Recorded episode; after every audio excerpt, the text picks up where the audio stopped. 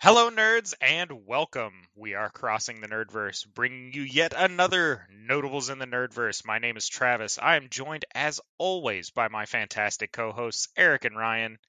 Ryan, how you been this week? Oh, been a hectic, hectic week. It's been absolutely crazy. Uh, we're at end of the school year here, and so uh, my whole house has just been an uproar. I got two girls in school. You know, my wife's a social worker with the schools, so it has just been absolute pure chaos. But as far as the nerdverse side of things go, this week has been survival game week between me and my friends, including Travis. Um, and so it's been all about base building and and doing things like Ark and Scum and some Fallout 76, that kind of good stuff. So it's been a good week. Been a good week. Good, good. Glad to hear it. Eric, how you been? Been good. Um, it's it's been mostly editing videos, um, trying new things with the podcast. Like if people paid attention to our last release, we kind of moved the intro a little bit, um, trying to make the the beginning of our podcast a little bit um, more grabby for everybody. So I mean, if you don't enjoy the theme song, you can kind of skip it later on. I'm just trying out new things, seeing what sticks. Um, with the videos, I did I did break down like the opening packs to try to have single ones, so they're shorter quicker for everybody to watch and enjoy. And then we've kind of been doing like, um, like grabbing little clips. Like I think the most recent one I did was like Travis predictions. Like he, he did a couple things with wrestling. Um, so we're gonna try to keep going forward with with little clips and stuff like that. It's super cheesy to say, but like the this MacBook's been um, a difference maker for me because it's very dummy proofed for iMovie. I'm not trying to make a Marvel movie. So its simplicity is really nice in anything editing. Like I couldn't find anything that simple for my PC itself. So to switch over was nice and, and it's made it a lot easier. And I actually like to do it more now, um, which is why I think we released like five or six videos last week. And when you all hear this, it'll be Monday. So by then I should have probably three or four more out. I'm going to try to see if we can snag another prediction here and there we also have a merch discount out. Um, we finally sold our first piece of merch to someone that wasn't one of us, um, which is exciting. Um, so we did throw out a, a, little a little discount there. Um, it started out on the Discord, and then we threw it on our Twitter, and we'll get it on our Facebook next. Um, and just kind of move things around and just let it release in different waves. We want people to join each media thing. So sorry, I'm long winded. There was a lot. No, it's totally fine. I too have had a whirlwind of a week, but I'm going to go ahead and embrace one of the theories of my favorite professional wrestlers currently, Big E, which again, I hope he's making a speedy recovery. Did have a pretty significant injury to his neck, but I'm embracing the power of positivity. It's podcast night. I'm excited to have you guys with us. We're going to do another Notables in the Nerdverse.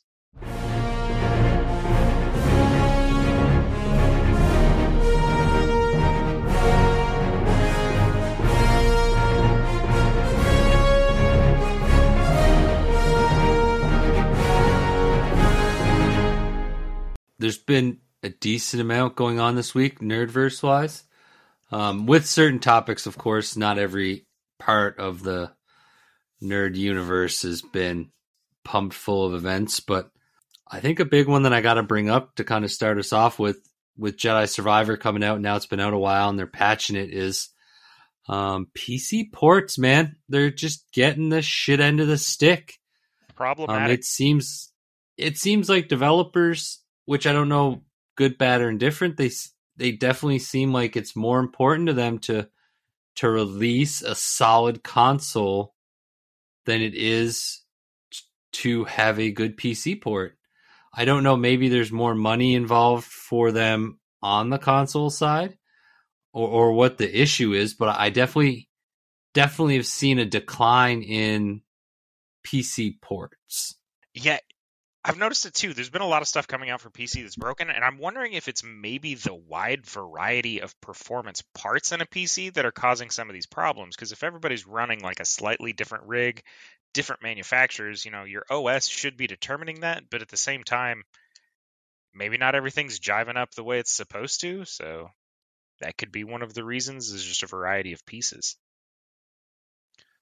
So yeah, originally my my stance on this particular topic was to take in opposition, where I was, I assumed that it was just a knee jerk reaction. There was a couple of bad ports, and of course the the community started losing its mind. However, the more I dig into it, the more it is apparent you're right. That they're just kind of shit right now. I know that there was a lot of controversy and a lot of frustration, particularly with the new Star Wars game, because on PC it is wildly unstable. Bad saves, easy to corrupt, constant freezes and crashes, graphical errors. And normally my stance on this kind of thing is be like, oh, you know, people are just throwing a fit. Like there's a couple of bad things and people can't handle it. Um, and as somebody who I like to pride myself thinking, oh, I can play a glitchy game, it's not a big deal. But you're right. Star Wars was really bad, and it's only one of dozens of ports that were terrible. It did it did have probably one of my favorite like weird glitchy things on the PC side with the uh, cosmetics on Jedi Survivor, and that's the involuntary crop top feature where if you put on a jacket with like a specific color combination and then exited out of the menu, you were just wearing like a little half jacket.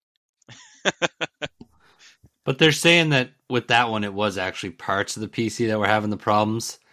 Um, I had read something like um, CPU and GPU utilization. Um, so that one is actually like it's the parts for whatever reason things aren't jiving. Um, some of the other games, though, I'd be curious to, to see like exactly what it was. There's just so many. It was hard to get a real beat on like which one, like what in particular was.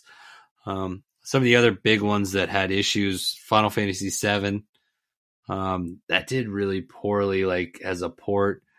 Um, Redfall, the new one that came out that everyone was super excited about, but I heard that that was having issues on console. Didn't look at that as much because I was looking at the PC ports. I yeah, see. I didn't dig into the console on Red Redfall either. I haven't I haven't done any of the console. I read some reviews. Uh, I've got a couple of friends that play it that like it. That runs fine. I, I will say one of my friends does have fantastic luck on just missing glitches in games. Uh, he can dodge those things left and right. It's almost uncanny. Uh, I'll be Oh, yeah. plagued with problems and it'll just skip over them. It's wild. But from what I've read on the Redfall one, there's some. I mean, there's some serious complaints about performance issues. There's a lot of it that are complaining about uh, gameplay issues. So, gonna have to kind of separate those into categories on on that one. Yeah, I mean, Well, gameplay you can't blame on like computer, so I definitely agree with you. Like certain ones, it's just how it is. Um, but yeah, like another big one that is still having issues, like Elden Ring, from everything I've heard, is still stuttering and having problems on PC. Um, that game's been out for forever, um, and it's just it's it's Yeah. weird. I I do have to think. What's up? It's graphically intensive though. That game is so intensive. Like, Oh, if you're not running, I mean, not necessarily top tier stuff, but if you've got your graphics cranked in that game, it's massive. Everything has a shadow. It moves. It's dynamic. Like there's a lot of graphical power that is required to run that game. My only thing is though, and I'll I completely agree, is I don't know if PC needs to do it, but there should be like if I can run it on my console, consoles generally speaking, like they're they're decently high end things, but like PCs, man, like if you have a PC that you purchased within the last probably even slightly before like PS5 came out, if you bought top of the line PC, like it's probably still better than a PS5 now graphically. So like I agree with you with that, but they should be there should be a setting or something to tone it down. Because if it can run on a console, like more than likely if you have a decent PC, it should be running. Um, and a lot of these, if I'm not mistaken, are, are complaints from people with gaming rigs, maybe not the newest stuff. Company like PC Gamer to like write up an article about this, they got to be getting this stuff from like their own people that work there that are playing having issues, or like decently like decent rigs that are coming out with problems. Well, and I think when it comes down to the hardware, the PCs are in a strange place right now because you got to remember the last, I'm going to say probably three years, getting decent high end equipment for the PC has been a nightmare. and a lot of that falls onto the scalpers. Just getting a good modern graphics card right now is unbelievably expensive and very difficult to find, even if you have the cash to burn. Yeah, And I I'm mean, not not, not just scalpers. Like you got to think there's a massive like silicon chip shortage too. So I mean, the th- components that goes to make these scalpers, of course, making the issue worse. But there's just no supply on people being able to just instantaneously upgrade a rig. No, absolutely. Well, and Eric's not wrong. I'm I'm actually trying to pull up my my rig's specs right now so that I can read them off because I built this the computer that I'm using right now I built in 2016. And I haven't upgraded it. I haven't gotten any of the modern stuff because of the shortages that Travis just mentioned. Everything is just wildly expensive right now. And it still runs most things just fine. Now, when it comes to the PC ports, I think that it's a wild kind of dart throw at the board, so to speak, because when I look at my PC and the where that I, where I sit, some ports I can run just fine. Others I have a really hard time with, even though my friends are saying they're not having an issue. So maybe there's a little bit of luck or the, the hardware is involved, but I think ultimately, especially looking at some of the community posts, it comes down to the fact that ports are being rushed. They're not good quality right now. And some of the computer games that are releasing, even early access games, are doing just fine. I, I would be curious to see if if they're making the computer first or if they're making the console and then adapting the console to the PC. Like I'm just curious as to how they're doing it because it, it just it's so weird that they're having so much so much problems with it. And I just can't I can't get it because PC gaming is so important to just all these it's- companies because they're mean, they're, they're partnered with Nvidia. critical that they be getting these right. No, it, it really is. And I don't know, it's it's definitely one of those frustrating deals because you get on Steam and you buy some some summer game. It can be something brand new, it can be something from 10 years ago that's finally on sale, whatever the case may be. 9 times out of 10, it's going to be just fine. But when it's one of these ports coming in that was originally designed for the console, suddenly there's huge problems. And so I don't know. I think I agree though. I wanted to take a stance where I was just like, no, you're just throwing a fit. Like, be more patient. That's not the case. They're bad One- right now. One thing I have to say though is in regards to Steam, if you read reviews, take them with a grain of salt. Um, cause You, sh- some you should do that with every review, though. You Yeah. you should, but if it's professionally, like not professionally, if if I get reviews from like magazines and things like that, people that are doing it like correctly, like I like good sources that are aren't biased, and you could tell when someone writes it up. And I know you both know what I mean, but like when it comes to Steam, where it's public, public, a big thing is even with people talking in regards to specs, like not the gameplay itself, just like the game running with errors and things you got to really read into it and see if they mention certain things. If they don't mention components or they don't mention frame rates and other things that smart computer people know, because I don't even know them that well. Um, if they're not talking about things like that and they're saying they're having issues, their system just might not be able to handle it. They might not know how to fix their their options so that their computer can run at an optimal level. I mean, my computer kind of does it for me because I don't know how to do it. So there's a lot of things when people say games are glitchy or they're having issues with it. Um, it isn't always the game's fault. Sometimes it is a user error, especially with PC because it's not like consoles. I I look for common themes when it comes to game reviews. This is wild tangent to what the original topic was, but with game reviews, I always look at if people are mentioning the same bug repeatedly, uh, same game breaking issues repeatedly, corrupted save files happening frequently. That leads me to believe that yeah, this is an actual pro- like problem with the game. The ones where it's just like games trash, developers are terrible. This is the state of video games now, and whatever weird what I can only assume is like vitamin D deficiency rant that has led into that. And those ones I could just kind of throw out because they're not worth anything. They're not citing specific information. They're not telling me anything about it. They're just mad, and I don't. I don't need you to be mad. At the end of it, I think we can all agree that PC just needs needs some more love, like PC ports. Before we move on, like I don't know if they need to have separate teams or what they need to do to fix it. I'm not a developer of any sorts, but they definitely need something. I'm I'm in the camp that AAA titles really need to just be stepping their game up in general. It's getting too frequent that we're having AAA titles come out that either are un, underdeveloped, unfinished, buggy, um, and that's across both console and PC. AAA games have been very, very miss and very few hit here recently. So, Yeah, I, th- I think I agree. And again, normally I take a stance that you know people need to be more patient. The biggest problem with AAA games right now is they face unbelievable deadlines and wild, extremely expensive overhead during development.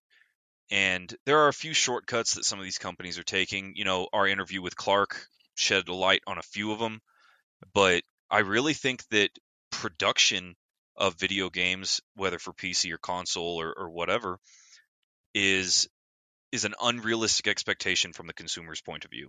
I Clark's, think that I was gonna say Clark's input on this would have been fantastic. Sadly, Yeah. not joining us this week. She'll be Yeah, back she next week some- for those of you. she has some family stuff, so but no, I do. I think that we as as a community, gamers as a community, need to really stop choking these production companies. And I don't think it's all our fault. I think a lot of it comes from the fact that the board on these companies want to churn out 15 games a year and it's it's setting unrealistic expectations and that's what's leading to underdeveloped unfinished games because everybody just says oh we'll fix it in the first patch. And then you look at a game like fallout 76 which did exactly that. Early fallout 76 was nearly unplayable. It was bad. And it took five or six patches to get it to a playable point. And now it's a great game that very few people actually play because they got a bad me. taste in their mouth about it Soured me. The problem with the games right now is the developers, though, because, and I'm not saying the low people on the totem pole, I'm saying the higher up people because they're giving us dates and they're giving us information, and you they you could they could whatever they want to do, man. But if if you start talking quarter three 2024, I'm going to get a game.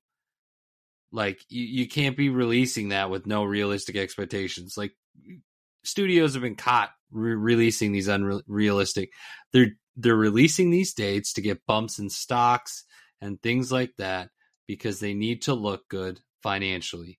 The problem is, is just give me a real date, man. Like I'm not gonna be mad if you if you like these Star Wars supposed Star Wars games that are coming out like open world games um, that no one's got any real idea about. I'm excited about it and not mad that I don't have release dates for some of them because they don't have good enough plans. That's okay. But if you came out and told me that they're supposed to be out like winter next year and I don't get it for two years after that, fuck you. no that's Just- that's I- a fact Yeah, I've ranted about this numerous times to both of you guys. Yes. Feed me a little bit at a time. Don't give me a date. I don't care. If you have like a teaser available, show it to me. Eh, and then it's fine. Just don't announce a date. And if it gets down to it, don't announce anything about the game until six months before. That way, all you're doing is polish. But speaking of rants, raves, just kidding. It has nothing to do with either one of those things. I'm going to talk about Magic the Gathering and how Hasbro sent the Pinkertons after a YouTuber. Have either of Oh, you guys read goodness. this story? I, I have not actually. I'm pulling it up right now. I heard about it through the grapevine, so to speak, but I thought it was So- a joke. I didn't think it was serious. I'll give a little bit that I know, Travis, and then you correct. So, as far as I'm tracking at this current moment, the person had somehow gotten pre release stuff early and was opening it online. Um, now, from what I gathered, they got it like it wasn't shady. They didn't like do something weird to get it. Um, someone had sold it early, which I've seen before. I've worked retail. Sorry, companies I've worked for, but you have absolutely by accident or whatever happened sold something before the time. Um, so I heard that that's what happened with this. It wasn't like malicious or anything like that. And then unfortunately, it got malicious because I guess a security company, Pinkerton's a security company that The went after this person aggressively. yeah, for those of you that don't know, it was this Pinkerton Security Services, I think it's what it's called now. Used to be the Pinkerton Detective Agency, uh, known for union busting, uh, corporate espionage, a whole bunch of like really like I don't want to use Shady. the word yeah, like I don't want to use the word thug, but it it fits, you know. And so yeah, this YouTuber he opens packs Online. He does a lot of free advertisement for Magic the Gathering and Hasbro, so they should be kind of nice to this guy. They sent the Pinkertons after this guy. He got the packs early, uh, purchased them legally from a store at what the listed retail price was, so it wasn't there any like weird shady backdoor deal. I think it got put out on the shelf wrong, or since Hasbro had sent it out to this person, he thought it was okay to sell. I'm not 100% on every single detail in that regard. I do know this man purchased them legally. He posted the opening on YouTube with like a pack and an analysis, as you know, pack openers do. It's his YouTube channel, right? That's what he does. He got a cease and desist letter, was told that the videos had to be pulled down off YouTube immediately, was threatened with legal action, and they sent the Pinkerton Detective Agency to his house saying that they were going to go through his trash, that they were you know, they didn't I don't think they threatened to kick the door in, but they were threatening legal actions and ramifications against him and said it was going to be the end of his career, he was going to get sued. All these like wild legal threats against this guy and all he did was open some packs. Hasbro had a perfect opportunity to just be like, "Hey, you weren't supposed to have that. Can we please get it back? This wasn't supposed to be released yet." Or they could have just doubled down and been like, "We love this dude's YouTube channel so much that we sent him shit early and then just told him not to talk about the rest of it or whatever." Like they had a myriad of ways to handle this besides sending the goddamn Pinkertons after a YouTuber. and it's so wild to actually sit and think about it because at first when i first heard this it sounded so outlandish and so wild i thought it was like a tiktok joke like it was some social media trend Yeah, I thought it was And- bullshit. i thought it was bullshit so for those of you again travis kind of talked about it the pinkertons are probably most famous as an icon in american wild west stories they were formed almost 200 years ago. I'm actually on the page. They were formed in 1850 as the Northwestern Policing Agency, and they were they were they were bounty hunters and security people in the Wild West on horses with six guns. And you're talking about the same group of people that were hired to track down Jesse James, the Reno Gang, Butch Cassidy, the Sundance Kid. These And now It's like- YouTube streamer. and now a YouTube streamer, right? Like Yeah, ob- obviously the most dangerous out of all of that entire list. it's so wild. You, th- this is the the company that acted as the forerunner for the Secret Service. This is the company that was hired to both run down and protect VIPs, and there's stories about them all throughout American folklore. And now we're hiring them to go after a, a YouTuber who got early Magic cards. yeah, can't and like I said, it, it just uh, such a wild overreaction to like no like, I mean, So, no I class involved. Like just straight to the scummy level with it, and I gotta say that's a huge misstep. For Well, such a do- big company, dude, it's just weird to see. Because honestly, right here, th- this is this is when I see this as the golden egg. If I'm Hasbro, I see this as like, okay, I need to turn this around. So what do I do? I make this kid our new pre-release guy, and he will like we will he will somehow get pre-release stuff and be the first one opening packs or, or like I would do something like that, like make it like interesting and and make it like just something that spins into something good instead of it becoming this awkward like Billy the Kid style moment. Like this dude just bought some cards. Um, so I, I definitely think Hasbro dropped the ball. Now, when you look at it, the biggest thing I don't get is why do it because everyone's still going to buy those cards. This didn't, the only thing this did was negatively impact card sales. If they did nothing, it still wouldn't have affected card sales. Like, not more people would buy, not fewer people would buy. It would be the same number if they did nothing. Now it's negative. I've seen tons of stuff on Twitter. Um, so that was just a dumb move. Well, and I had I had the same thought is uh, to the why of the thing, right? So here's my thoughts. We all know Hasbro, despite being known for be- making games and toys and, and that kind of thing, they are a gigantic company that handle billions of dollars. Now, here's my thing about it every company that size does not need to do things like hire the Goram Pinkertons. They don't need to do that. They have their own thug forces. They already have their their men in black with the the shiny new vehicles. Why Yeah, did they go out of, yeah. Why did they go out of their way to go and hire a very public agency to go and perform a very public thing that was obviously going to have negative social feedback? This feels like it was a PR scam. And it's like they're trying to either either in one hand they're trying to flex on the consumer base and be like, "Oh yeah, we'll we'll hire the big bad guys from the Wild Wild West movies to come after you," or they were trying to do something memorable and cool and wildly dropped the ball.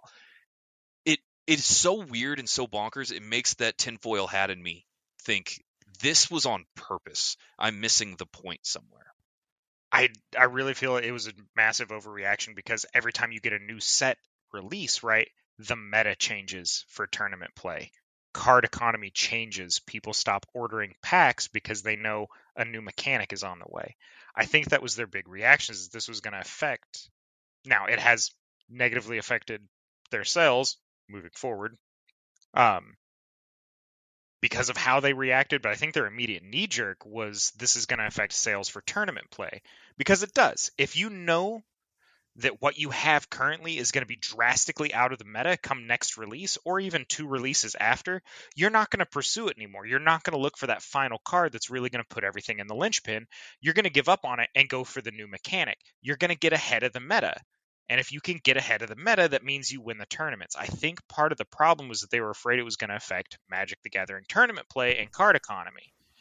Was the reaction correct? Absolutely not. But I can see where it was one of those things where they needed to get those mechanics and what those cards do offline so people couldn't read it. Sending the Pinkertons, bad choice, but I think it was more about card economy. I I agree with the with part of that. I do think tournament play does factor into it. Tournaments for Magic is huge now. I didn't realize how big until I started until I read about Pinkerton and then for some reason all this stuff popped up about tournaments and how big they are and like I didn't realize the production value and stuff of like Magic the Gathering tournaments. So I didn't think about that side. But even if you look at that side, like tournament play, like I get it, like you go after, but you go after certain cards and and you do. I really, I my thing is, is if even if they let that guy go out and do all that stuff, it might, it well would have affected tournament play. There's no doubt. We can't doubt that. You're always going to look for a step ahead. But your average Joe like me is still just going to buy the packs. Like when we're going to buy, like, and we're the only thing I, I could see it affecting is individual card sales. So, and I don't even know if Magic makes that much after that because, yes, you know the meta, but you still have to buy the set. So, You know, that's true. It does fall into a third party block. If you're if you're buying individual cards, yes. But how do resellers get individual cards? They buy them from people. Where do people get cards? They buy packs, right? yes. So, I it can't. Kinda, it's I, trickle down. yeah, I can't afford a two hundred dollar linchpin card. Buying third party. What I can do is spend fifteen dollars on a gamble and hope I pull it. No, I think I think that ultimately we are looking at something where you're you're correct. I think this Pinkerton move will absolutely affect card sales. It will absolutely affect the tournament scene. And the card reveals that were revealed, because as we know, once it's on the internet, it's on the internet forever. That will affect the next meta rotation. And So the yeah, grand irony of it for me as as an average consumer, an average buyer, right? I've stopped because of all the controversies. I've really stopped the majority of my interaction in Magic the Gathering. Now, am I still in it? Absolutely, because I'm doing things like the Lord of the Rings set, 100% jumping on that. The Warhammer 40k set, absolutely jumped on that, and it was a lot of fun. But the arms race itself, and maybe it's just you know the fact I've been in the game so long, but the Magic the Gathering arms race, and we've done an episode on it before. Y'all should go back and listen to it, check it out it seems when we did that episode, we were talking about like, oh, it's so wild right now, it's so crazy, people are nuts. this this can't get any any stranger. Whoops. It sure as hell did get stranger. And Yeah. Hasbro it's it's like 2023 turned into the year for Hasbro to be like, let's make sure everyone is saying our name. Let's make sure everybody knows we're involved with D&D and Magic and everything else in the worst possible way. But the upside that came out of this is that now for tournament play, set, not not the Pinkerton thing. I mean, like the arms race. Sorry, sorry. Let me clarify before someone blasts me and like clips something. like, how uh, dare you defend the Pinkertons? the the upside to all this that's been going on though is now part of the part of the sets will stay in the meta longer. So instead of two years now, it's going to be bumped to three. So you have more time to use your stuff. You can save your money a little bit better.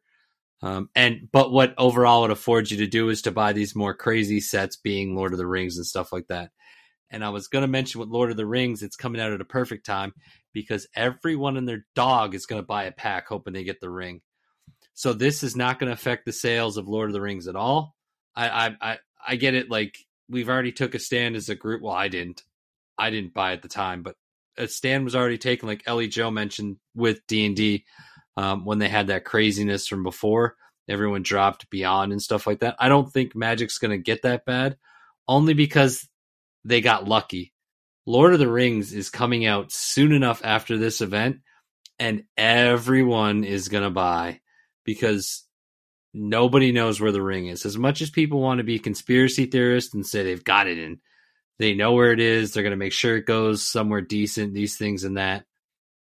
There's no way to know any of that. There's absolutely no way. So everyone's going to go, I'm going to try to find packs when it comes out. I can't pre order here because they don't know how many they're getting. So they don't let you pre order in the store. I found that kind of weird. But Lord of the Rings is kind of coming out of the perfect time for Hasbro to, to help them get over this hump. Because once that comes out, everyone's buying. Every set after that is just going to keep getting people back again. And we're going to kind of not forget about this, but I don't think it's going to have the effect that the open open license or whatever it was called with D and D had. Open gaming license. Yeah, the OGL. So that is a good kind of moment to bring up very briefly um, some news in Magic the Gathering that's relevant, and that is the One Ring.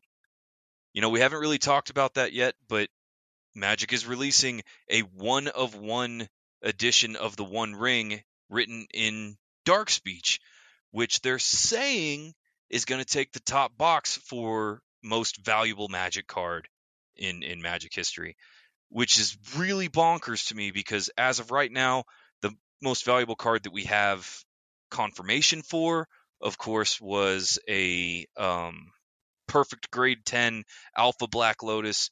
It sold on eBay a few years back for a little over $500,000, half a million.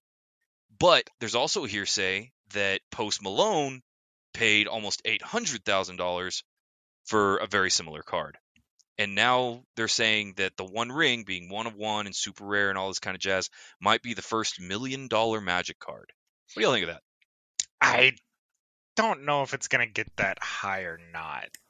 I'm not. I'm not saying it's not gonna go expensive. Uh, individual, I'm pretty sure this card's gonna be super, super high. Uh, yeah, the Black Lotus. I don't. That's gonna be a tough one to overcome. It's going to because it's going to bring in fan bases outside of just Magic. Like Black Lotus is mostly just straight Magic players that really wanted it. It wasn't as much collectors. By collectors, I'm saying like people outside, like that collect things other than just Magic. So like with this one ring, you're bringing in the fan base of Lord of the Rings. You're going to be bringing in people that invest in something to make money later, like we talked about in our last episode, mer- merch or collectibles. Yeah, but that Um, applies. so that applies to Magic just as much. Like it. It does, but this is this is such a huger like the base for it is so much bigger. Like look at the you got Lord of the Rings, you got The Hobbit, you've got Ring of Power, you've got all these different Lord of the Rings things. Everybody lo- loves well, not everybody loves Tolkien, sorry. Um, everybody loves the story. So it's such a wider base than what Magic itself is, even though they're expanding and now they're doing like Doctor Who and all these other things. Um, I think that one ring is going to hit. I don't think it's going to initially hit a million. Don't get me wrong. I think the first sale, the person's going to get super excited and trigger happy, and sell it lower than that and not realize it. But I'm going to bank if you get that card, you get it immediately sealed. That card within a year is going to be worth at least a million bucks. Well, and our audience here really brought up a good point. I'm very interested to see what measures and tactics Magic the Gathering has for avoiding forgeries and fakes because you know there's going to be some people making bank off some fake prints. I think a lot of it comes from how they mark the cards now. So that one's obviously going to have watermarks on it. You can't have something that's going to be a one of one and not put a watermark on it. So I'm not worried about there being too many forgeries of that particular card just because MTG has done a fantastic job. You know, they use a specific color of paints that react a specific way under every aspect of light. You know, you've got your little shiny reflective sticker that goes in the corner that can only be precision put on by, you know, a factory machine. Some dude with like a pair of tweezers and a can do attitude probably not going to be able to get it in the right spot. Um, and there's just not a huge market for forgeries uh, on something like that because it's so easy to it'll be way too easy to prove that you don't have that you're not the one of one for that exact card it's going to be almost impossible to put, pump out a forgery Yeah, I mean it's it's like faking the Mona Lisa, right? Like But that's what I'm saying. You got to seal the card. Like, there's companies out there that will grade it for you, authenticate it for you, and everything. So, I would not send it in. I would not Hand be delivered. mailing this card in. but you can, like, card shows and things like that. If you go to card shows, a lot of times there's going to be people there. Um, I think there's a Dallas one, especially that that usually has them. Um, you could take your card there; they will grade it and everything. Um, it's going to be kind of like a lottery ticket. You will have to take care of it, um, because Well, even also- even if it doesn't hit the million, it's gonna it's gonna be right off the rip. It's gonna be five six hundred thousand. I would say maybe even more. I'm telling you, the Lord of the Rings. I bet you it doesn't even get bought by a Magic the Gathering player. I bet it I- gets purchased out by a Lord of the Rings fan. i think you're highballing it because it's new now i'm not saying down the line at some point it doesn't get really high but even black lotus at the height of its collection wasn't going for the same price. Now these ones that are going for $500000 $800000 artist signs and 10 out of 10s right? If you get a perfect grading on it or it's signed by the artist that's when you get this price. This card is going to go for a lot. I don't see it going that high just first rattle out of the box. I think that's going to be several years down the line when you have some of those more established collectors that are looking to pick it up collection economy right now way down So I think I agree, but if if it falls, and I agree with Eric's assessment to a certain degree, I think that the Lord of the Rings community is unlike any other fandom in existence.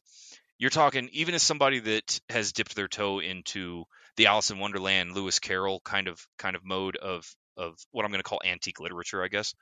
The Tolkien fandom is is a whole different monster and there's a good chance that it won't get bought even by a Magic the Gathering player. But I've also seen very recently, thank you Hasbro, Magic the Gathering players are not only easy to influence in that kind of regard, but also apparently have more cash to burn than I gave them credit for.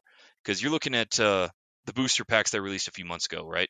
They were a couple hundred dollars each for 15 cards that were reprints and not tournament legal and wildly expensive. And so there's a really good chance that the One Ring, being one of one for those real Magic the Gathering diehards, might come out as a big swing. I also don't think it's going to hit the million, but I think there's a real good chance that it'll it'll beat out Black Lotus just because it's been so hyped. And there's more Black Lotuses. Like I get it. There's So that's and there's not just one. So there, like Hasbro has stated and has been vehement. Is that use that right? I'm trying to use new words. Vehement. Um, Oh, sorry. See, uneducated. Anyways, so um Hasbro's been very particular though with this. Like they are not going like this is going to be its own thing. Like there there's going to be one rings after this, but they're not going to be of the same level. Like Oh, there's yeah. going to it's going to be something of a totally subpar. So this is like this is literally like this is going to be it. This one little thing And like this someone even tweeted out that, that this card might end up in a junk heap.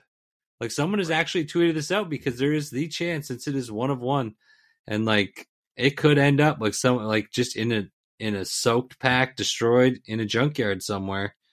Um so I it's really to be man like this is this is definitely Charlie and the Chocolate Factory.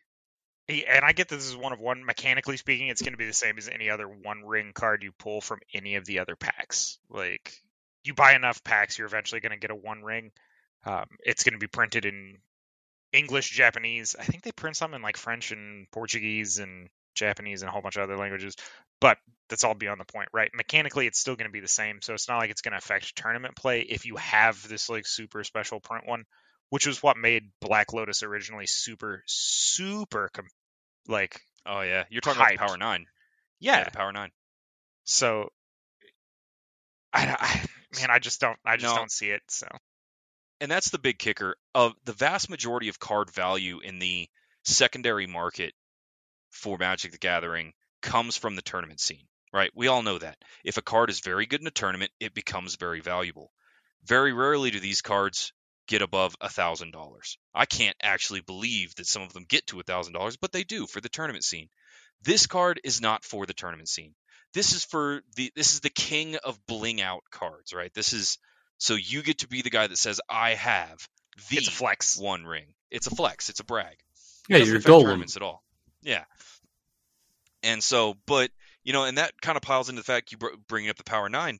Magic Gathering also just got featured in uh, in Antiques Roadshow, where somebody brought in a complete ungraded beta set, including all of the Power Nine, onto Antiques Roadshow, and they got appraised for between sixty-five and one hundred twenty-five thousand dollars for the complete set.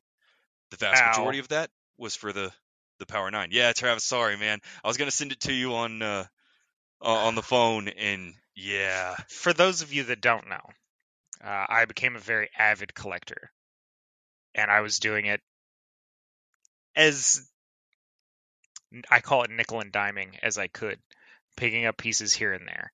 I was about anywhere. I think I was about eight cards shy of having the complete beta set to sell. That was the whole point of me collecting it was to sell it for big money. After I took pictures of it and like rolled around on it, but um, it yeah. So definitely, definitely heartbreaking. Also made me feel extremely old that that was on Antiques Roadshow because it doesn't seem like it's an Yep. antique to me. But yeah, here we are. yeah. Just so, speak- just so you know, beta released in '93, so 30 years old. Oh, shut up. Um, and speaking of things Uh. that are heartbreaking, we have more esports news. oh, good God. So I was kind of just diving around topics. I like to always look new things up, especially video games. Um, and I was researching PC ports, like we've already talked about. And it just so happened that I came across the addition of a brand new game to the esports Olympics, which is Fortnite. Now, everyone would think this would be exciting. There's a shooter. This is going to be awesome. Finally, a Building could be played game. competitively. Right, there's gonna Finally, be all these different- video game. Yeah, the, like it's going to be competitive. You know, like the the Fortnite tournaments are pretty exciting and pretty awesome to watch. Um, and I do have to give it to Fortnite. Their shooting mechanics are pretty good. Like you really do, like you have to elevate to aim because of bullet drop and stuff like that. So I mean, they got some stuff right in their game. But I guess their shooting mechanics are so great. So I want to make sure I say this right. So give me just one second, folks. Okay, I'm pulling this. All right, so the they are going to be the, it's going to be a virtual island in the game, and it's going to be on on behalf of the International Shooting Sports Federation. Um, so there's going to be players shooting at targets, not at Yep. people, not, Not in a at competitive, like actual game of Fortnite. Oh my god, I was so excited. Now, listen, I, I'm not a Fortnite player, right? I don't think any of us are Fortnite players. However, I can respect I the am a game little. for being what it is. Have you actually tried it? Have you say, played I it? say Eric's a Fortnite. I, I did in the beginning. I stopped because I'm not fast enough at building, and it was frustrating that even if I'm a better gun with, than you, if you can just do that crazy stuff with your fingers and like build like the Eiffel Tower in five seconds and then kill me, super frustrating. And if anyone's wondering, yes, I was flittling my fingers around really fast as I made all those comments, but um, I can't build that quick. I just uh, like it's Yeah. not. I've tried it with keyboard. I've done everything. I can't. So when they released the no build mode last no two years ago for just a little test, loved it. Now it's a permanent mode. Love it four times more because they have the great skins, dude. All the anime that I missed out on that I'm mad about now, Dragon Ball Z, My Hero, um, everything like that. So I am I am a Fortnite fan. Sorry to interrupt. But. I, w- I was just confused about the game in general because the first time I played it, I shot somebody and they turned into a four story building, and I had no idea that building was a mechanic that I needed to know about. See, I've never actually tried to play the game myself. I know that it's kind of a battle royale shooter. It's very popular, especially especially amongst younger consumers. And so when this when I first got told, "Hey, Fortnite got added to the Olympic lineup," I was like, "Oh, finally a real game." Because I'm sorry, the rest of the games that they have lined up right now, they're going to spend half of the Olympic time period closing flipping ads because they're all free to play mobile games. They'll get Except them the, Turismo and Yeah. Dance. they'll they'll get them the premium editions for the Olympics, Yeah. Ryan. I'm sure they'll spend the two ninety nine to remove Yeah, ads. Bruh. Well, anyway, they finally added a game that it's like, okay, you can finally play this. And they completely change the entire core premise of the game. This would be like having basketball free throwing be an Olympic sport. Not the basketball game, nothing competitive, no other team. Just make your free throws, and we will judge you. I, I'm assuming the same way that they judge any of the solo sports, where it's about form and interpretation, and you have to do it to a cool soundtrack in order to speak to the judges. And oh my god, I cannot express how unbelievably disappointed I am that they almost got it. They were so close. The the nice thing is, and I'll give credit all day to this. If you are a good like, if you are a really good Fortnite player and can build build the buildings and are good with the rifles, like I think some of the best first person shooter players are in that game, man. Like, Not that I- I hate matters for saying the. Olympics. yeah, You don't get to build anything for the Olympics. Now, technically, to be fair, it could change. I'm sure this isn't completely locked in. I don't think it's gonna. Um, but it, the way it reads is, yeah, it's targets. There, it's all for accuracy. Um, so even See, if it's you- not, You don't even have to be a good Fortnite player. nope. No, I Be don't. you good don't. shot. Yeah. There's Yep. a difference between playing those run and gun games and just being a good shot in the game. Tell them about the tickets, though. Oh, oh, so I know people. Like I personally don't know. Travis, can you look it up real quick while I talk about this? How much a regular Olympic ticket is? Um, so this is going to be a three day, like it's an Olympic esport week. So basically, it's it's not even a week. It looks like the twenty second, um, between the twenty second and the twenty fifth. So right now, tickets are going to cost seven dollars and fifty cents for one day, seven and- fifteen dollars for three days. Now they do have the Singapore. I'm sorry, the Singapore dollar. I think that's what it's called. They just have the abbreviation, but it looks like that's what it would be. So that is technically ten Singapore dollars and twenty Singapore dollars. So that is a little bit of a step up from the seven dollars and fifty cents American or the fifteen American. What'd you get, Travis? Ryan, it's going to be okay. Please. Uh, so Olympic tickets not that high, given seating and individual events. You're talking anywhere between twenty to seventy five dollars, depending on where you're seating and what where you're sitting and what event you're watching.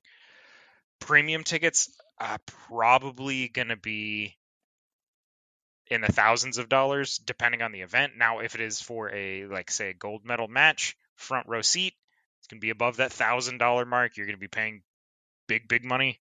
Uh, generally speaking, going to the Olympics, depending on the event, twenty to seventy-five dollars uh, for like your general admission stuff. So not outrageous, but definitely not seven fifty. Yeah, fifteen dollars for a weekend. I I am curious though because um they're going to be grabbing players from the Fortnite Championship series. I'm gonna I'm curious as to like, are they gonna want to go just to shoot? Absolutely not.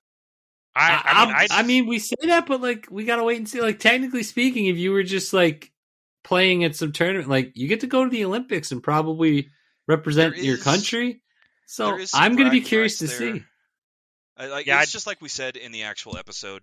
There's some bragging rights there. Going to the Olympics, there would be something to that.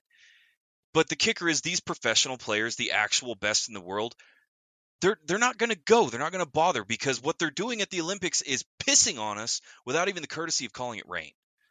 Like this this is an embarrassment to the community. And I hope they don't go. I wouldn't go. I, I'd go and then just brag about it. I was like, I'm an Olympic gold medalist, and I just shit all over everybody. Um, but yeah, I can't believe ticket sales are that ridiculously low. But Ryan does have some good news for us. I just know us. Okay, so I I have a couple of you know ups and downs. I do have some good news, but before I move on to the positive, since we're in the negative track and we're kind of just complaining about everything, I'm going to bring up one more bloody controversy, I'm and that's with Pokemon Go. So Pokemon Go is taking a massive hit to the player base once again because Niantic announced that they are undoing the changes that were very popular amongst players that came out during the pandemic.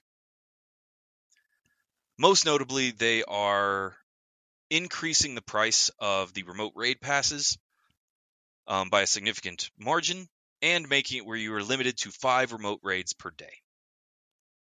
Inflation. In addition to yeah, in addition to that, the other side is that competing in raids without using a remote raid pass, they increased all the rewards for it. And so it's this major move to encourage people to leave their home, go back out, you know, walk around, get hit by cars and get arrested by the police for trespassing again. And the player base is wildly unhappy about it. It seems that Niantic really struck gold with how they handled it during the pandemic and how they handled the game mechanics during pandemic and now that they're rolling those back, people are unhappy. I, I mean, the thing with the rollback is going to always be, you know, rolled, rolled back. Uh, so if this continues to be a big point of contention, I could see them pushing, you know, taking the rollback back, so to speak, and just going back to the way the base game has been for a while.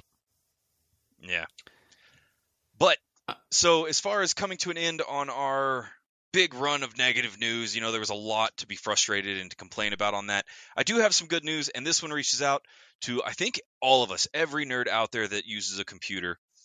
And that is the announcement that Microsoft, for a limited time, is releasing a lifetime license for Microsoft Office. All for the sweet price of $30. Now, I don't know about you guys, but I use Microsoft Office on a daily basis. I use it all the time for everything. And a lifetime license for 30 bucks sounds pretty sweet to me.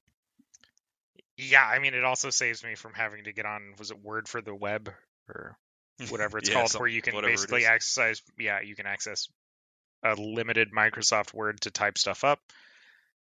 People that do like heavy amounts of writing, is going to be fantastic. You have access to Word. Those of you that like to relive the highest, most glorious moments of your military career can create really boring PowerPoints and have your illiterate friend try and sound their way through it. Um, I was pretty good at it, but says the guy having to defend himself because he can't read good. I done All did right. good. But on, on another note, with that, real quick though, just so everyone is tracking, that's going to be that up. That's not going to update from what I was reading. So you're going to get the 20. I think it's the 2021 version. It's not going to update, which isn't a huge deal because they don't do really big updates for Office all the time. So if you're using it for school or just to write emails, things like that, if you are going to be one of those people that makes the flashy PowerPoint slides, we know some of you are out there, Travis.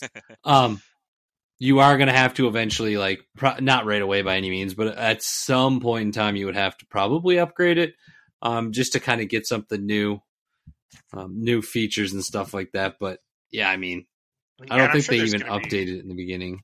I think there's going to be limitations to it too, where it's like single, like single device, which yeah, is also fine. but at thirty stands, bucks, you get a full suite. Yeah, as it stands right now, the key is only good for a single computer. Um, and so you will once you install it, you have that machine. If that machine dies, you're kind of SOL. Um, it also doesn't come with some of the other benefits you get for being a 365 subscriber. Um, you don't get any OneDrive cloud storage. You won't get any new cloud-based AI features like Microsoft Copilot. And while the app suite itself will continue to work as long as your computer does, Microsoft support for the version ends on October 13th of 2026. So that's it's a lifetime license that lasts all of you know three years. I, you you know it's still going to give you obviously you're still going to have access to it because as it sits right now it's a reoccurring subscription if you want the full suite. So being able to pick it up for 30 bucks for a lifetime oh yeah. Yeah i still think that's a pretty good deal. Just for word and excel word and excel alone it's going to be huge because those two there i think they've been the same since computers were released. The only thing that really has changed for excel i think is formulas. So um mm-hmm. well and then well, features highlighting yeah so it it'll keep us offline. You'll be able to do a lot more offline with it because I know a lot of people do the online like Travis, where you go to the website and you can use it for free, but you have to be online the whole time, which is fine because it's free. But um, yeah, it's gonna be it's gonna be a big help to people that are going to school, doing all these other things. They don't have constant access to Wi-Fi. Um, they'll still be able to write their papers up or, or do their spreadsheets, things like that. So it's it's a good thing, and I'm surprised Microsoft's doing it. I think it's like a they they wanted to hug people or something, or maybe it's because yeah. Xbox is doing so bad. Um, who knows? trying well, to shore up their Xbox losses. I know me personally. I run um, Office Home and Business, and so I pay seventy dollars a year for Word, Excel, PowerPoint, Outlook, Teams, and OneNote. This comes with that full suite, all the good functionality. Thirty dollars for several years. Absolutely, I'm going to jump on that. So I'm excited about it. I thought it was good news, and I hope some of our listeners find it very appealing because I think it's a really good deal. All right, I just have one last news topic to cover, and I'm afraid it's not good news. For Nintendo, sales of the Switch are down again this quarter. Uh, they haven't really come out with any new fancy hardware to get a bump in individual console sales, not to mention, again, silicon chip shortages are a big thing in electronics right now. So their production numbers are pretty metered at the moment. So uh, they built a console that lasts, haven't had a ton of upgrades that have needed to come about from it. So stale, sales have stagnated. Uh, the prediction is that they're going to go ahead and fall again next quarter as well until an entire new console system comes out. I haven't even heard whispers of Nintendo putting out a new console soon, so I think they're just going to be in game development mode until something better than the Switch comes out. Well, and I know, think the the Switch is a wildly popular console. Everybody has one, and it got a huge, huge bump in sales during the pandemic. And we did a whole episode that kind of covers this. Eric brought it up. You know, that those kind of sales skyrocketed during the pandemic. People were stuck indoors, and so everybody was buying it. And like you said, Nintendo does make a really good product. Yeah. And I, so when you don't have to replace it, and everybody already bought one, of course your sales are going down this quarter. Yeah, I've got I've got the sales numbers right here, uh, broken out by year. So this is from IGN. Uh, so 2020 to 2021 was its peak at 28.83 million units. 2021 to 22 was 23, so a little drop for that year, you know, about 5 million units. Um, but a pretty significant drop from 22 to 23, which is 17.97 million units. That's a pretty significant downward trend. Uh, but again, everybody already has their Switch. Seven years after launch, if you were going to buy a Switch, you probably have a Switch right now. The the big thing to remember too is it's only been in the last like what, not even full year that the PS5 and Xbox One S I don't know. They do some weird stuff with their names. Those two systems have been available um, a lot more regularly now. So I think yes, everyone has a Switch, but also now people are, are able to pick up those other two high end systems that haven't been out as long as Nintendo and are putting all their money into that. I mean, the Switch So a I mean, I think it's a. Pro- I was say, I think ahead. it's pretty impressive how Nintendo like has gone on such a sale for so long with a system that's so old. Um, because again, the graphics the graphics aren't astounding. They're good. They're great. Like they're better than like my Nintendo itself. But comparative to like PS5 or like Xbox One S or One X, whatever it is. X. So X compared, S. yeah, in point of fact, yeah, it's got two versions. So compared to those two, though, like the graphics aren't that great. It's been out forever, so everyone can now actually get PS5s. Like every time I go to Walmart, there's PS5s now, so everybody's throwing their money into that. So I think Nintendo is just going to keep declining now until they put something new out. Yeah, it you know obviously reaching its peak at the height of the pandemic is to be predicted. Nobody could go anywhere. Video game sales skyrocketed. Right, you now have a manufacturing chip shortage, which is also going to lead to production issues. I just don't think they're dumping as much money into production as they have previously because it is an older system. Graphically, it runs fine, performs great. I've played several Switches, all of them run wonderfully. So, Oh, I mean, yeah. it's, a, it's a great console. It's just this is kind of to be predicted. The headline does make it seem like it's disastrous for Nintendo, but they've been churning out some like fantastic games. There's a new Legend of Zelda coming out soon, so you can run around and play as Zelda just to watch Ryan grind his teeth because I love doing that. Um, you don't run around and play as Zelda, you play as Link. I know, Ryan. I know. Everybody knows. That's why it's a joke. Um, Nintendo had oh. no competition either during the COVID, so ev- that's why literally everybody was buying it because it was so hard to get your PS5s and your Xboxes. So like that's why right Yeah. now like Nintendo is taking such a dive compared because if we would have had access to PS5 and Xbox during the pandemic like we did the Switch, I don't think the Switch would have sold like it did.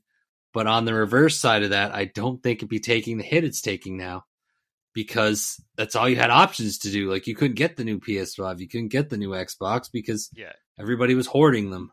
Well, and I don't think Nintendo was really banking. Like this, to me, is falling within some pretty predictable parameters for a console of that age. You got to think, you know, two years after launch, you expect almost a fifty percent decrease in overall sales, right? After your console's been launched, because the people that desperately want to have that console have that console.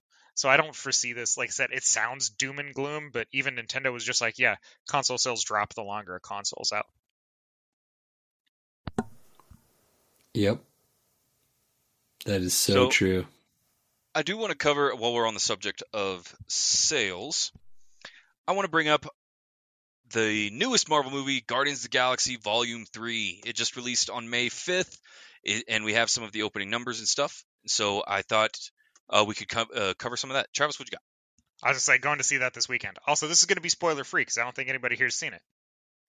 Yeah, totally spoil- spoiler free. Even if we had, we're trying to be careful about a very, you know, extended spoiler free window and all of the new content, especially with notables going on. But we do have the sales numbers, which I think are interesting.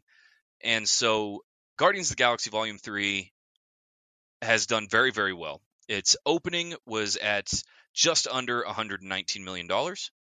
And just to compare that to Quantumania, their last big release, their domestic opening was 106 million dollars. So they're doing really well, really well. Um, now, domestic grosses, you're looking at 146 million dollars, with international being at 220 million dollars. So you're talking about just under 400 million dollars worldwide. Yeah, I think it's doing really well, and it's only been out for you know a week. I have heard really good things. Like it's been getting pretty highly reviewed from what I can tell.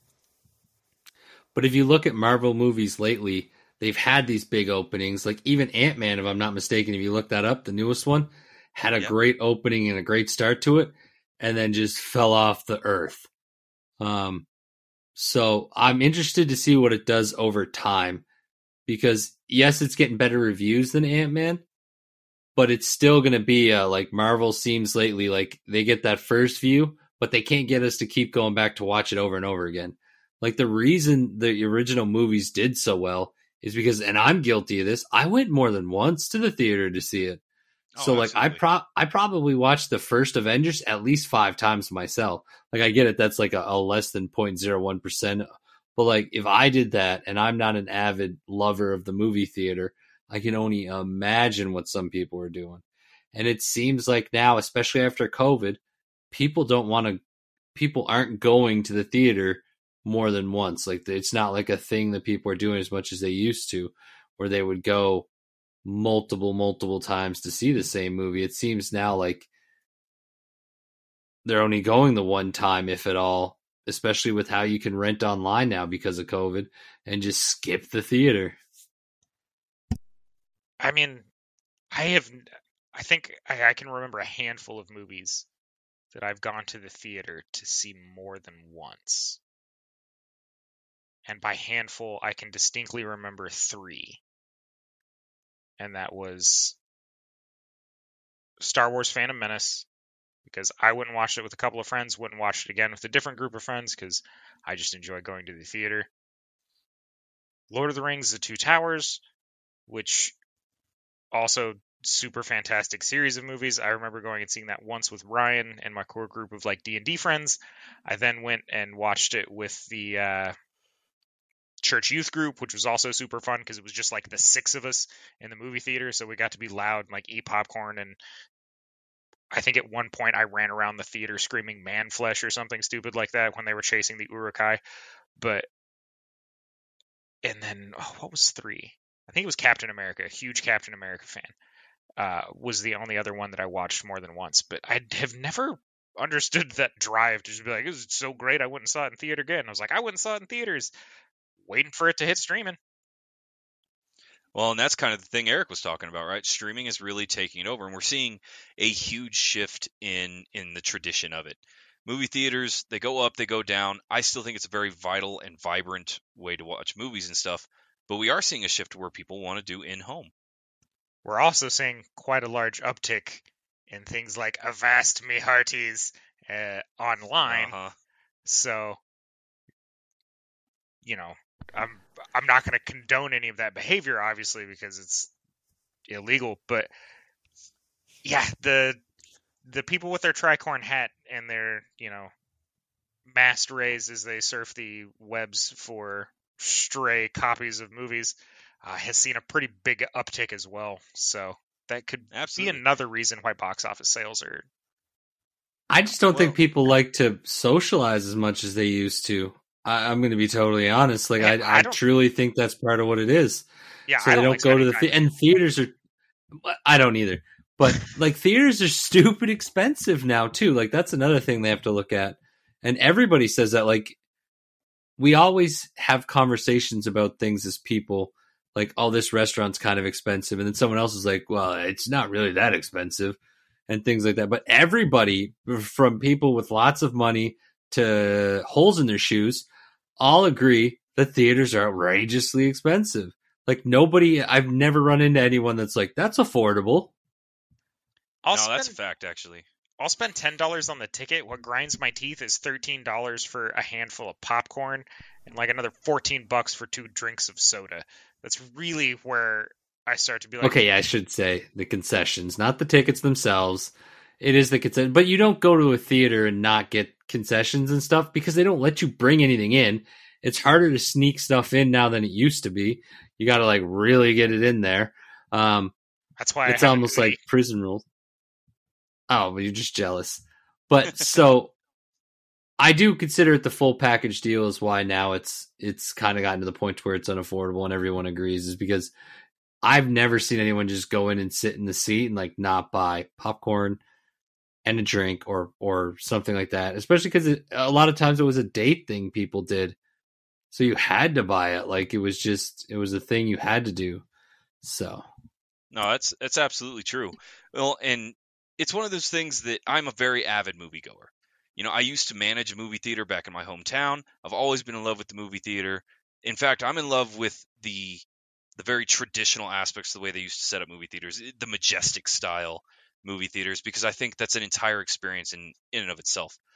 That being said, I think that you're absolutely right, and I'll even go as far as to say that ticket prices are outrageous. Now they have to be because the production and and just running the building is wild. And even with the heightened ticket prices and concession sales and everything else, movie theaters are having a hard time staying afloat. They're not turning major profits.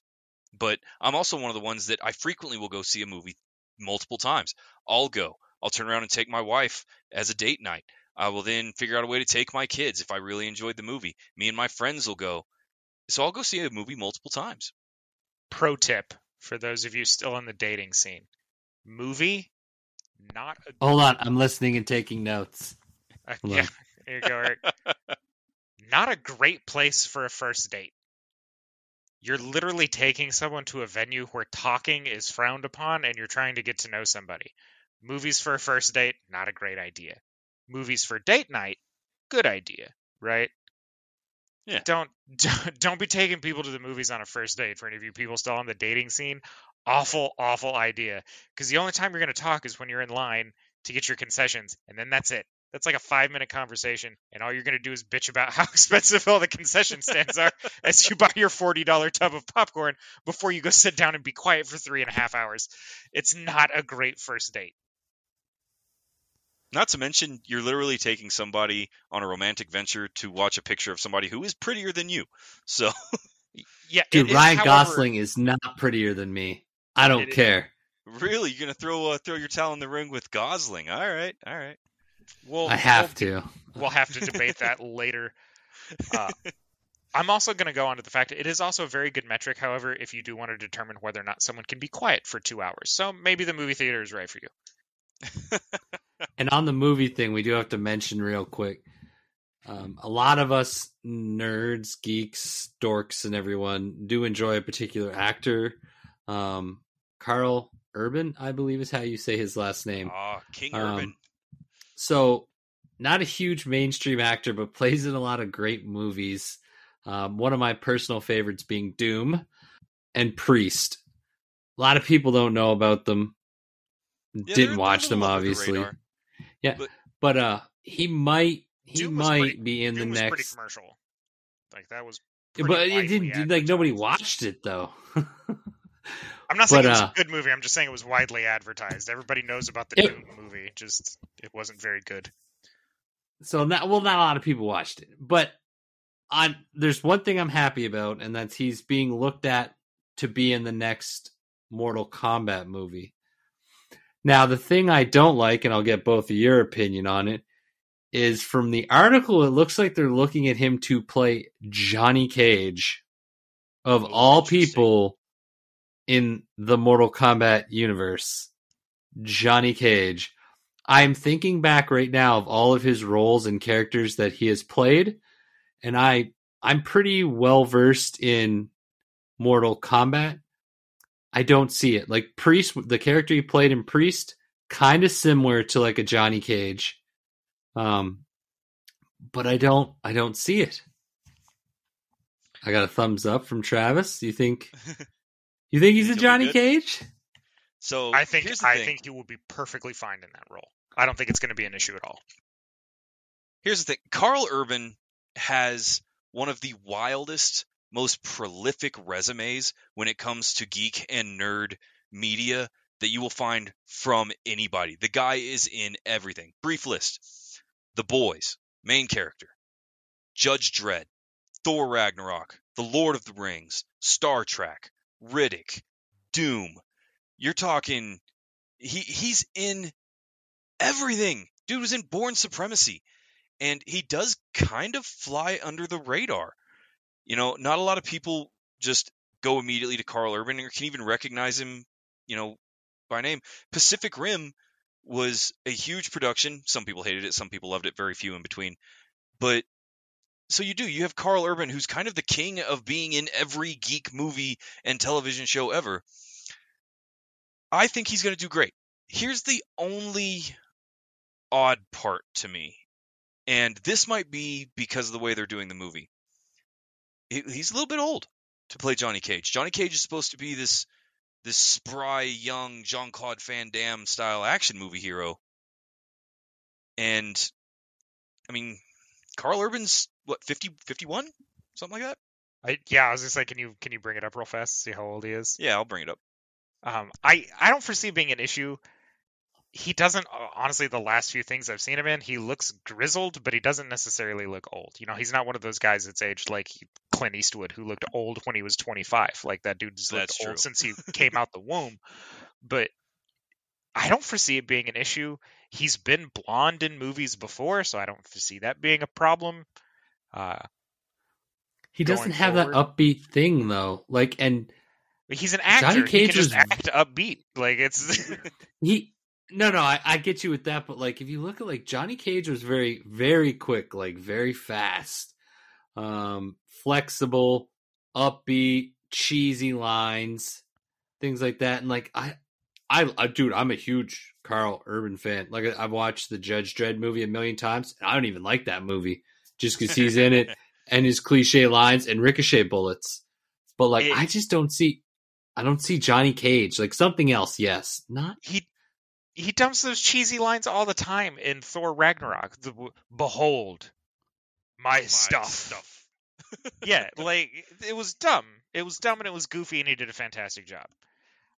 I don't foresee it being an issue. Is he doing the splits and punching someone? That's a This- signature move. So there's these people called stuntmen, right? They're professionally trained to do things like the splits and throw uppercuts. And then when it gets back to the talking portion, they have Karl Urban, the actor, right, who is going to act as the character. I can't believe I'm having to explain movies to Eric. Um, this is not where I thought this podcast would I- go, but here we are.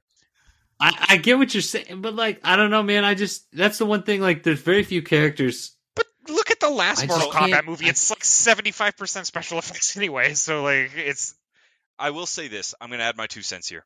Karl Urban, before uh, I'm going to defend his position as Johnny Cage. I think he's got the right look. He's definitely got the physicality. I think he'll be able to do a lot of it without having to use uh, a stunt double or any more special effects than anybody else.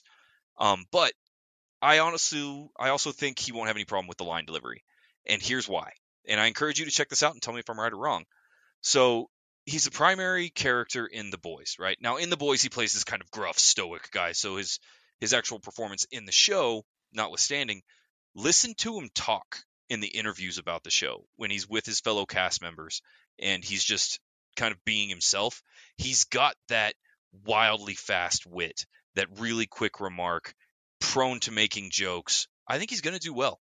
And uh, I think if you kick back, watch some of the interviews he's done about the boys in kind of like post production and that kind of stuff, uh, I think you'll see it too. Yeah, I don't know. I, it'll be interesting. I, I'm gonna give it the benefit of the doubt because he's a great actor. Um, definitely in my top ten, so I'm willing to absolutely try it. With the plethora of characters in Mortal Kombat, it's just an awkward one to see, especially because it's going to be, I don't know, and and supposedly if you watched the last Mortal Kombat and you saw the ending to it, Johnny Cage looks like he's going to be the main guy in this next movie. That Um, actually is very surprising. So it's going to be interesting. I think Karl can lead a movie. I'm not worried about that portion of it. It is just like the the awkward flexibility stuff, and I don't know. It'll be it'll be good to see. I could just see like I'm telling you, I can just see him being the brawler, like a fighter, like a striker type character, that police officer that was in the game. Absolutely. I could have seen something like that. Um, I was Yeah, actually there was about to bring that up because I he's think he- I he's think not would do Jackie well Chan. He's not going to do his own stunts. He's not Jackie Chan. He's Karl Urban, the actor. He will have a stunt double who's going to have hair and makeup very similar in appearance to him, or similar enough to where they can get through these fight scenes if they need it.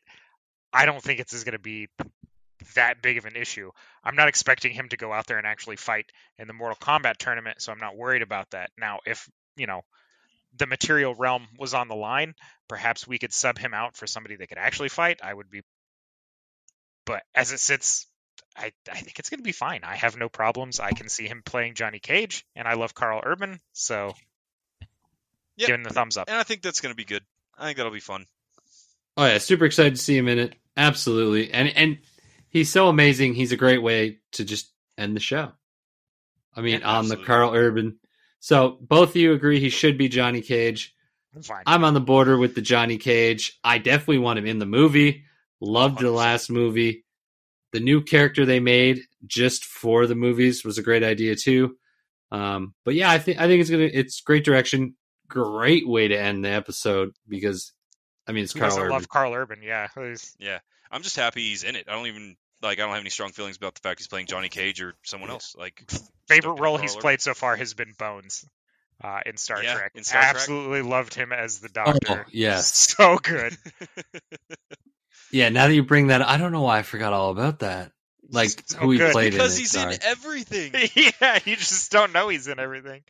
Yeah. All right, Eric, hit us with the links. Okay, so the the big thing is is we are getting out there a lot more on all of our platforms, like I mentioned in the very beginning of the show. So crossingthenerdverse.com is going to be just the absolute best way. I can sit here and read off everything. Go there. Um, it's got our merch shop, and it's got. I'm going to double check tonight and read, make sure that the website is perfect because of Instagram. Um, we weren't using it for a long time. Now we are putting some stuff on there, and I do want to do a weekly live thing on there. I just need and I'm just I need to find an idea, so I'm I'm kind of digging and stuff like that um, to get something that's different. Like a lot of people already do pack openings all the time, so I still want to do those, but I want something that's kind of nerdy to put up there. Um, and we do have our discount that's still out there, so make sure that you are checking out our socials, um, Twitter, Instagram, Facebook, and stuff like that. We're gonna have it all on there. I'm gonna leave it up for a while because I do want to give everyone the chance to use it now. Um, and yeah, I think that's. Oh, YouTube, get on there. We got good stuff. Travis is making weird predictions about wrestling. Um, make fun of him if he gets it wrong or right. I, I'm going to be more Oh. wrong than right. I can tell you right now. Not got a great track record.